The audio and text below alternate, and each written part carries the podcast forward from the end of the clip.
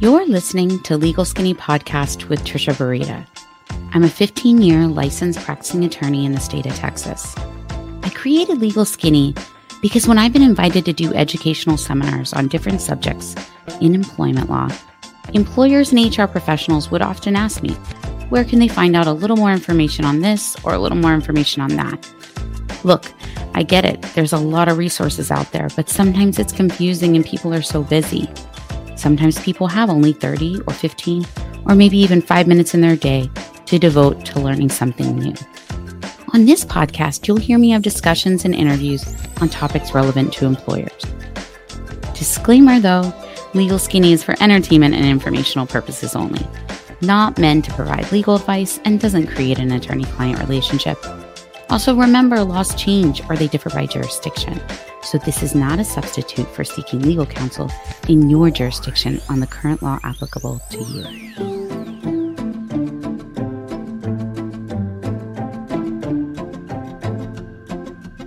Okay, so I'm back with part two Should employers mandate vaccines? So, if you've not listened to part one on this discussion that I had, you may want to jump back to podcast episode 29 to get my kind of initial thoughts on this. There's actually been uh, more buzz and drama since even that podcast came out surrounding the vaccine. I've been reading, as many of you may have also been reading all about this, or you may know individuals or you yourself are in one of these coveted categories eligible for the vaccine and have experienced the supply and demand issue.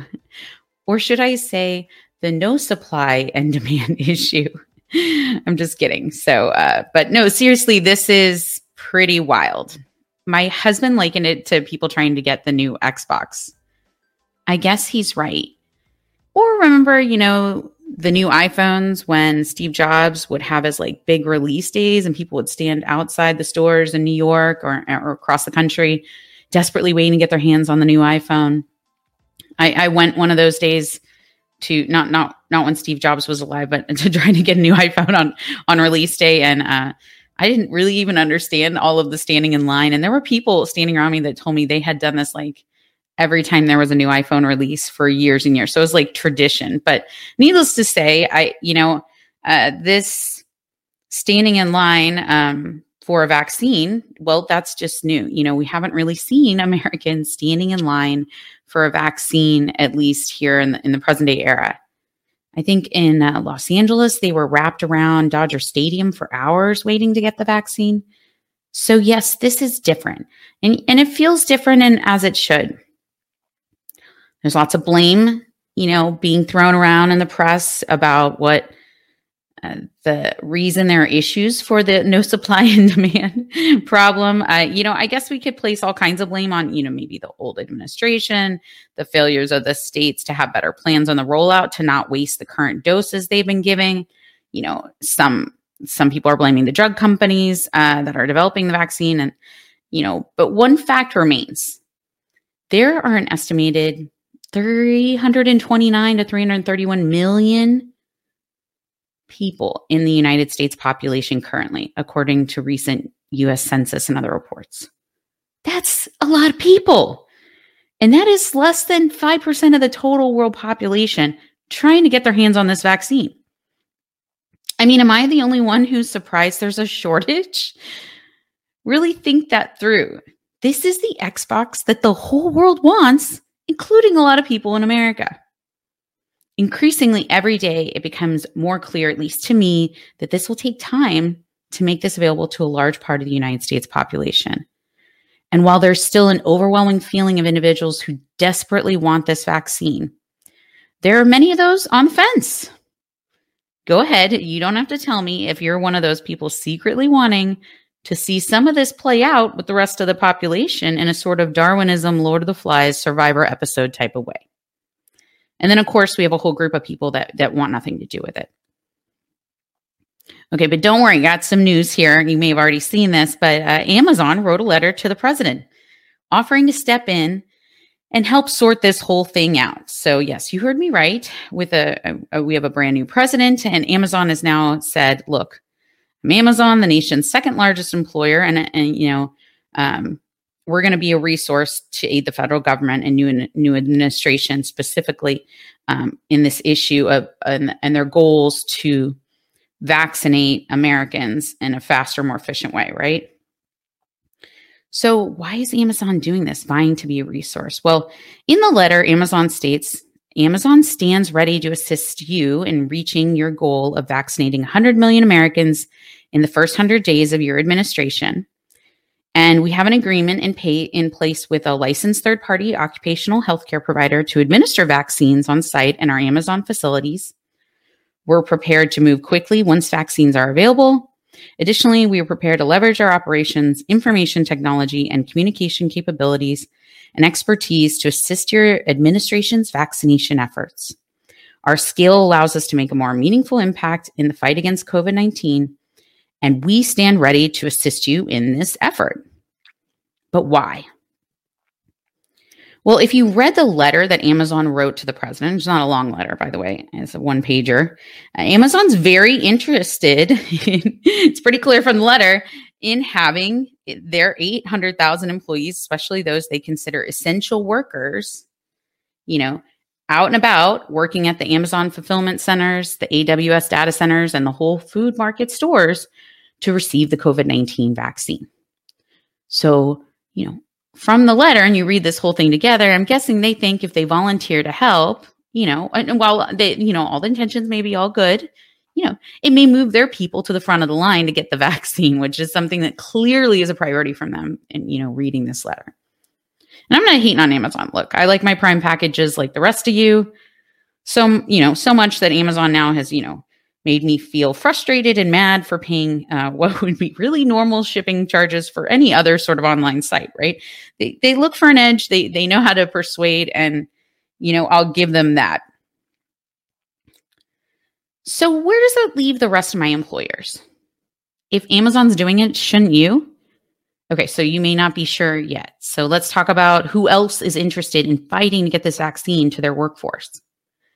I'm seeing three main emerging industries debating the mandatory issue just right out in front of the public by uh, testing the waters, having, you know, leaders in the industry make statements. And I think they're trying to see, you know, are the employees going to go for this? Some of them have already made decisions, but I think it's important that you kind of understand uh, what I'm seeing, and at least what's going on out there, is that it's uh, it's certainly clear that a lot of employers want the employees to get these vaccines. And if they're not looking at mandatory, you know, requirements, they're looking at potential incentivizations. And so three of the industries I've seen really come right out on that are the airline industry, the food industry, and the retail industry. And, and that is no big surprise. These are t- three industries that were hugely hit, you know, by having workers be sick or because, you know, uh, the public was scared to go into their stores or to fly on their planes uh, or, to eat their food because there were reports of breakouts uh, in in their manufacturing um, or in their facilities where they were creating the food. So these are things that you know make sense that these industries are looking at. Well, how can we use this vaccine to kind of get us back to what they would you know consider you know a good place in the public eyes and kind of get some norm- normality back so that the economic conditions in these industries can start to stabilize. Because right now uh, especially in the airline industry as you've seen you know it's been very very unstable. And so when you're looking at all of that um, let's talk about what specifically i you know at least we've been seeing in in the news. And these the incentives that are being sort of promoted as possibilities to give to employees. Uh, first of all, I'll talk about the mandatory. Uh, specifically, CNBC was reporting that United Airlines CEO Scott Kirby he came right out and says he has confidence in the vaccine. He has other um, would like to see other companies, along with United Airlines, uh, require the vaccine and make it mandatory. And one of the issues, you know, that uh, I think that they're seeing, certainly in the airline industry, is that from state to state, you're having things like the categorizing of flight attendants be in different tiers as to whether or not they're essential. And so um, it, it is a little frustrating to these sort of larger employers, multi state employers, having to vaccinate or attempt to vaccinate, you know, a workforce and and not being able to get the actual vaccines or not to to get the priority in those states for those individual workers. And so, but the airline industry, it makes sense. You know, uh, CEO Scott Kirby makes some comments related to, you know, uh, thinking that this will make for a safer environment for the employees so that, you know, there will be less of a chance that the employees will be exposed to COVID 19 and, and, and get sick and, um, and all the repercussions that come along with that. And so, that was kind of his his take. He didn't full out say it, but he certainly was leaning very, very. He's been leaning very heavily towards the mandatory and wanting to encourage the other people, at least in I think in his industry for sure, he would like to see that. But also, he mentioned the healthcare industry. Southwest Airlines, you know, reportedly not currently requiring it, but in, strongly encouraging. American Airlines has made some comments. It looks like from the report on, from CNBC that looking at the broader picture of how they they may need vaccines of certain employees ultimately, ultimately because entry to and from certain destinations are going to require it, which is is definitely, you know, probably a possibility for all these airlines. Some employers are leaning towards making it easier or just incentivizing the employees. So the food company Chobani, the the yogurt, I love their yogurt, great yogurt. uh, they're looking to give employees in the manufacturing plants, you know, up to six hours of paid time off to get the vaccinations. And um, retailers, Aldi, Dollar General, they've announced some similar plans uh, to offer some extra pay. Uh, some of these employers are looking at how to bring on site the vaccinations to make it super easy so people don't have to worry about transportation and childcare and that kind of thing. And, you know, as I said in my last podcast, you know, I think you do have some time if you're if you're a leader in a company, the employer, or, you know, of course, an HR professional thinking about the policies surrounding this and how are you going to get it together. But I do think you have to give yourself enough time that you have developed the policies and you've developed a rollout and some training. But let's go ahead and just talk about some of the positives and negatives. Why are these companies looking at this? What are, what is what is the clear positives? What are the potential positives and negatives? Uh, that I you know I think certainly why they're testing the water is sort of chatting about it, like whether or not they may do mandatory, what they think about it. You know, uh, some some employers probably are more pro that than others. I think a lot of employers, if you ask them if they had the choice, they would want it because the one of the most positives of having your workforce vaccinated is that you know in the public's eyes your brand will be seen probably as as um as having a if you if you deal with the public then having a more you know safe environment if you have all of your employees vaccinated. Now of course you're going to always have your exceptions and we'll be talking about that a little bit further into this podcast but but you know there's the positive of the public seeing your brand as you know putting safety of your workers and their safety as a priority. You know of course that another big positive for employers is the having a healthier workforce which means a more productive workforce. So you know constantly if you've experienced the situation where you're you've been having to quarantine and send people home and and and it has been very disruptive to the workforce and to the work being productive then then you know exactly what i'm talking about. Now some of the negatives may be the public backlash if employees are very upset about vaccine mandates and they make a big deal about it. And that could be you know a pr issue. It could also be a culture um, issue within the company because there are a lot of unknown unknowns with the vaccine. So there's some employees that may not be comfortable being forced to get the vaccine. And some may be frustrated with the other employees that won't get the vaccine. So, you know, there even if you go voluntary, you don't go mandatory, you still may see this sort of uh, internal frustration going on in, in your culture. And just naturally, you know, because the vaccine it has some controversy of course to it right? Not everyone is on the same page about whether or not you know everyone needs to get it or who needs to get it and all of that. So now another negative i think that definitely comes along with this for employers hr professionals is without good policies and training there's of course some legal liabilities to navigate with the eoc's you know guidance even voluntary or mandatory. There's definitely some pitfalls and issues that you could get into and trying to get that right and trying to avoid the retaliation issues. So if other employees are frustrated that some employees opted out of the vaccine and they see that as making the workplace unsafe for them or, or other individuals, then, you know, there could be natural resentment that occurs, and that could lead to more potential issues with retaliation. So, being wary of all of that is going to be something that employers are going to have to understand if if they do engage and, and decide to make a decision about even just you know offering this even if it's not mandatory offering the vaccine to the employees. So let's just run through what we know from the eeoc can an employer mandate employees to get vaccinated i think you guys all know the answer to this question but yes right? But in, according to the EOC, they, they talked about this. Employers must recognize though and comply with their duty to reasonably accommodate an employee's disability or sincerely held religious belief.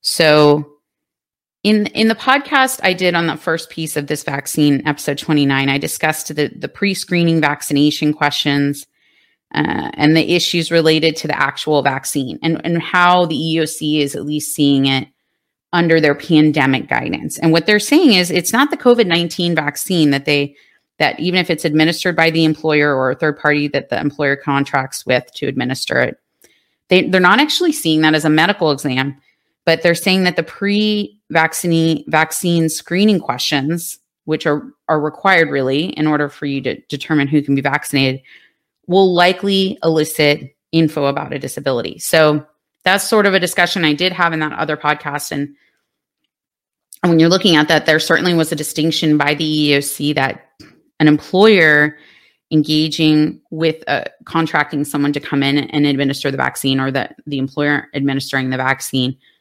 you know has those concerns and needs to make sure that they try to determine you know and meet the standards of of whether or not you know there's going to be a business um a job related and consistent with business necessity requirement now if if there's a requirement that the employee get vaccinated and they're able to go to like a pharmacy or a healthcare provider, then the EOC distinguished that guidance saying, hey, you know, then the employee uh, is not giving the information from the pre screening questions to the employer or their contractor. And so they saw that as completely different and it does not apply. Uh, and you wouldn't have to have that job related and consistent with business necessity requirement under the ADA. So remember, if you bring someone on site that you contract with to administer the vaccine, you know that's okay. But if you require it to be mandatory then you're you're going to have to meet that job related and consistent with business necessity requirement according to the eoc right now. And because of that issue your contractor you know um, it's because they may elicit disability info in the pre-screening process. So and you may say look i'm not listening to anything the contractor ha- you know is taking in the screening pro the, the eoc doesn't appear to care in the in the guidance so don't think you can just excuse yourself away saying, well, I'm, I'm not going to know anything that the contractor does. That's not, that wasn't even something that the EOC said would be okay, even if the, if there was a, you know, in the contractual relationship that the employer wasn't engaged in that. If you contracted with them to come in, then that's, that's the, that's the key piece of what the EOC was saying there. So, but what about, let's talk about the accommodations for those claims of disability or sincerely held religious belief. So, of course, when we're talking about the disability, we're talking about what the Americans with Disability Act requires employers to provide reasonable accommodations to qualified employees with a covered disability. So once an employer is aware there's a physical or mental limitation of a qualified individual, the employer engages in that, remember, interactive process, a reasonable accommodation to see if there, there can be a reasonable accommodation to overcome those limitations. So, you know, and then absent, of course, the undue hardship issue. Now, Title VII requires the reasonable accommodation of an employee or applicant's sincerely held religious belief, right? So, absent undue hardship. Now, in episode 32, I, I did break down the religious belief, the sincerely held religious belief, you know, request for accommodation a, little bit more. So, if you're interested in that, you can go back and visit that podcast episode. But, you know, if you are uh, starting to engage in this vaccination policy and and rollout, and you do have individual employees, first of all, you need to let them know that these are two uh, the disability and sincerely held religious belief are things, especially if you're doing the mandatory, right? Are exceptions for them to not get the vaccine. Uh, have a way and confidential way for them to inform someone that that they are going to be electing that, and then uh, asking for that type of accommodation, then what is the employer supposed to do? The EOC was very clear. Explore the possible reasonable accommodation for those individuals, absent undue hardship, to reduce or eliminate the direct threat you know that these individuals you know may may these unvaccinated employees and their physical presence poses in the workforce so did the EOC give us a bunch of examples? No, not in its particular guidance, but you know, it, it's going to be the same thing that you're always looking at, you know, that we've been looking at. So, you know, these are difficult situations because these may not be telework positions that we're talking about. And it really depends on the type of job, and the ability to isolate the employee from other employees and members of the public. So it is sort of called an interactive process for a reason. And so that's sort of where the EOC wants the employer to go if they're faced with these issues that come out of the vaccination, you know, policy rollout of the employer, especially in the mandatory um, determination request for vaccination for the employee workforce. Another question that that came up um, immediately when the discussion of the vaccine started uh, being approached by the EOC was the whether or not the Genetic Information Non-Discrimination Act, which um, prohibits discrimination on the basis of genetic information, wh- whether that was an issue with the vaccine. EOC guidance said the vaccine alone does not violate GINA, but again, the questions could regarding family history. So be aware of that potential pitfall, especially if you're involved with the pre screening questions, selections. Uh, but you would not want to delve into that uh, in an unnecessary way and expose that information. This isn't something normally that an employer should be trying to elicit from an employee.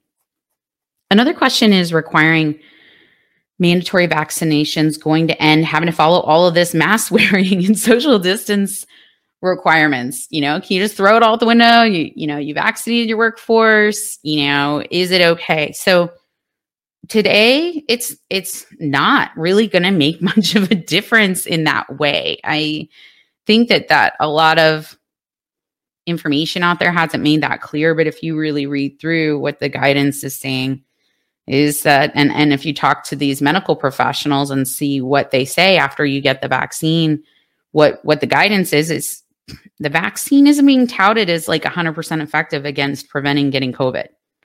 It's supposed to make it, eh, from what they think, less dangerous if you get it.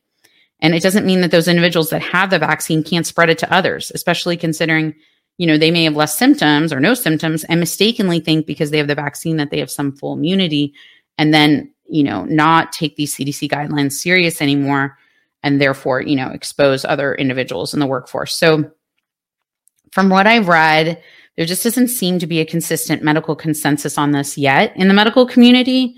And, and th- that's why you keep seeing, okay, you get the vaccine, but you still got to put a mask on, you still got to social distance, still got to do these things. And, and so if, if that was one of your compelling reasons to get and require, you know, the vaccine for your workforce, you may need to put a hold on that until they get a better handle on what exactly they think and how effective this vaccine is. And they're just too early on. I think there's too many different opinions where you could really say, I think that the medical community is confident one way or another. So, a few other items and pitfalls I, I think that you want to look out for is other sources outside the EEOC.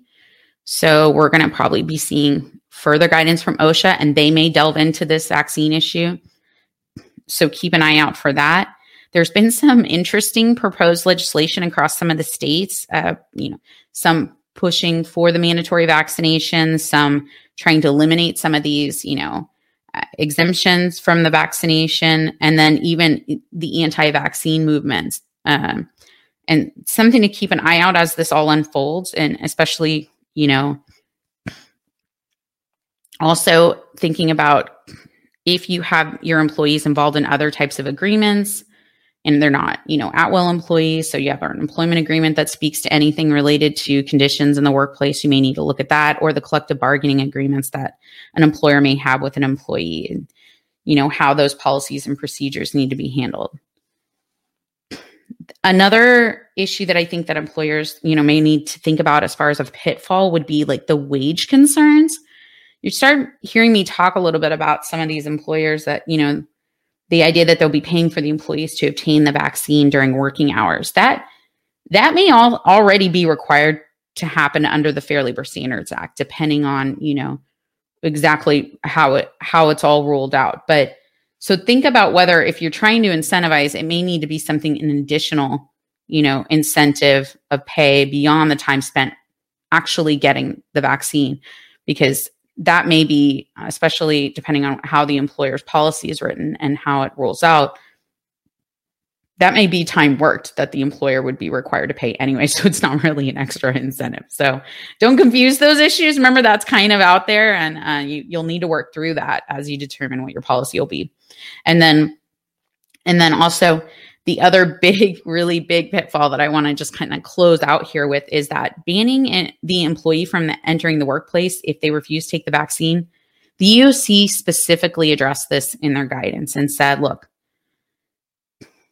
you know, if an employer cannot reasonably accommodate an employee who refuses a vaccine due to a sincerely held religious belief or disability, then excluding the employee from the workplace is permissible. However, the EEOC guidance cautions, you know, employers that immediate termination may not be permissible. Note how that's sort of stated.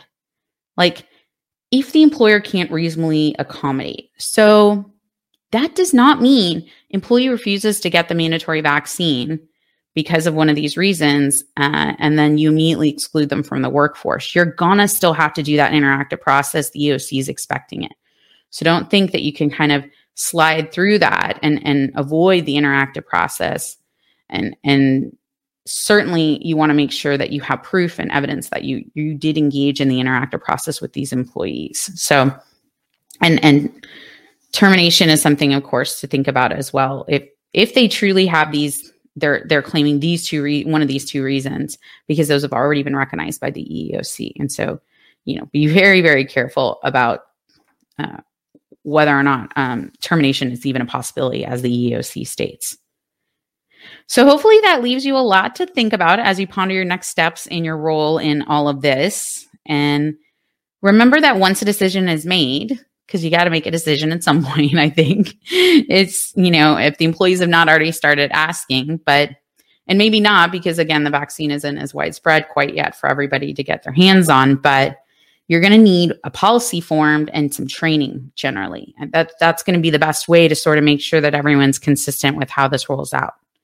So, uh, I hope you I hope you have a few few things to think about there and, and enjoyed this. And that's a wrap on Legal Skinny's episode, Should Employers Mandate Vaccines, Part 2.